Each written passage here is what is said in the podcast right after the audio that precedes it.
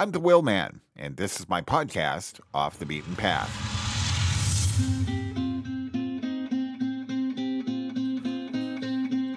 Much of what I've learned about life and living, I learned during the 15 years or so I was employed by the Confederated Tribes of Warm Springs.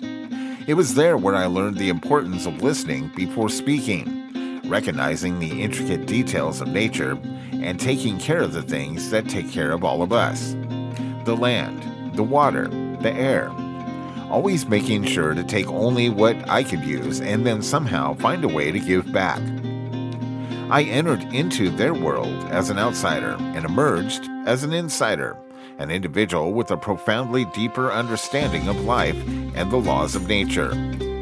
Much of what I learned came from elders who were always willing to generously share important tidbits of these principles with me. I am forever grateful for my experience there, and in a most honorable fashion, I will try to convey the hundreds, if not thousands, of lessons I learned along the way, so that you too might see the world through a broader lens. Today's story is titled Why the Salmon Come to the Squamish Waters, a story from the Squamish Indians in British Columbia.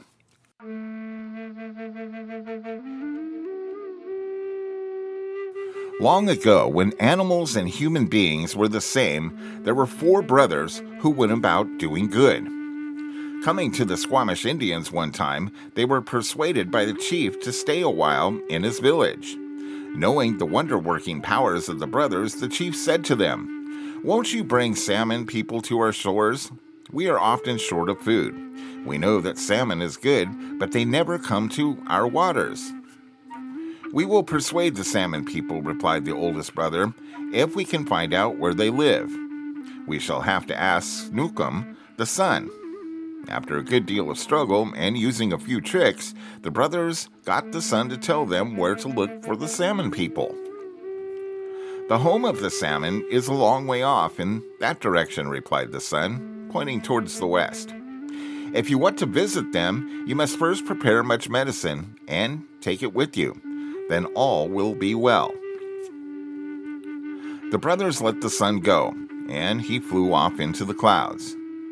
After gathering many herbs and making much medicine, they said to the Squamish people, Get out your canoes and make ready for a long journey. At sunrise tomorrow, we will set out for a visit with the salmon people. Next morning, they all started westward.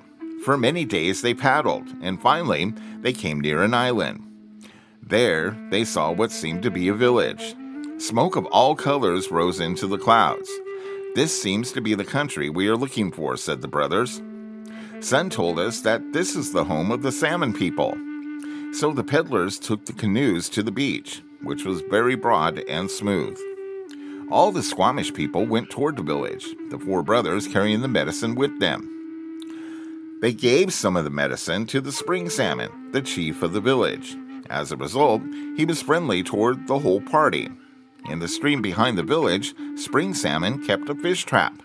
Shortly before the visitors had landed, the chief had directed four of his young people, two boys and two girls, to go into the water and swim up the creek into the salmon trap.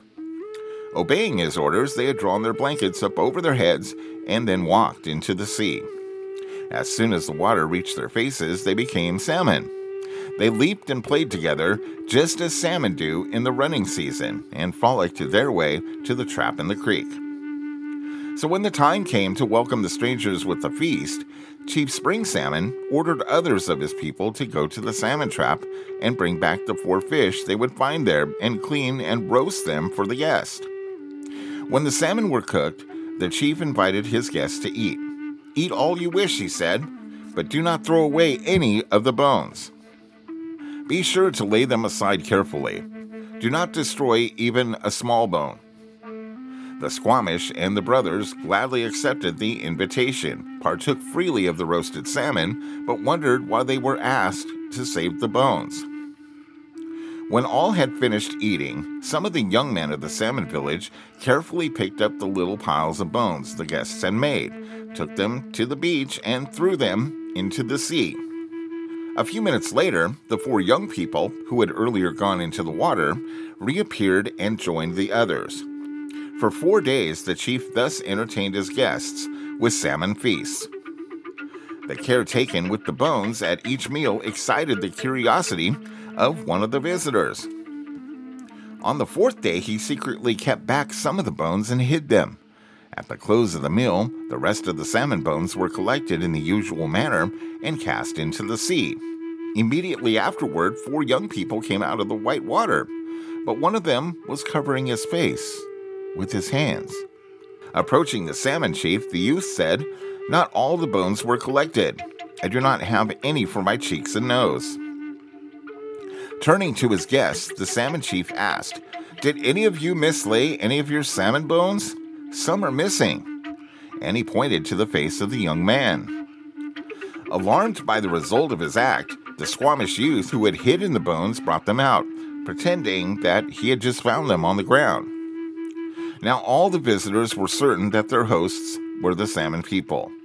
We have come to visit you, Salmon Chief, for a special purpose, explained the oldest brother. We came to ask you to let some of your salmon people visit Squamish waters, come up the stream of the Squamish people. My friends are poor, and they often go hungry. We shall be very grateful if your people will sometimes visit them. I will do as you request, replied the salmon chief on one condition. They must throw all the bones back into the water, as you have seen us do. If they will be careful with the bones, my people can return to us again after they visit you. We promise, said the four brothers. We promise, said all the Squamish people. Then they made preparations to return to their home across the water toward the rising sun. As they were leaving, the salmon chief said, I will send spring salmon to you first in the season. After them, I will send the sockeye, then the coho, then the dog salmon, and last of all the humpback. Ever since that time, long ago, different kinds of salmon, in that order, have come to the Squamish waters, to the sea, into the straits, and into the streams. And in the days of old, before the coming of the white people, the Indians were always very careful to throw the bones of the salmon back into the water. Material for this podcast is copyright free and from the National Park Service website, nps.gov. Music for this podcast comes with exclusive permission from James Edmund Greeley and the award winning album Before America. The album Before America is available on most music streaming services. More information is available at gonatives at gmail.com. Backing tracks are provided at no cost with no attribution required by epidemicsound.com. Off the Beaten Path is recorded and produced at Nine Toes Studios in Eugene and is the sole brainchild of Willman Productions. Questions and comments can be sent to thewillman at yahoo.com. That's T H A W I L M A N. That's a wrap for this edition of Off the Beaten Path. Thanks for listening to my podcast.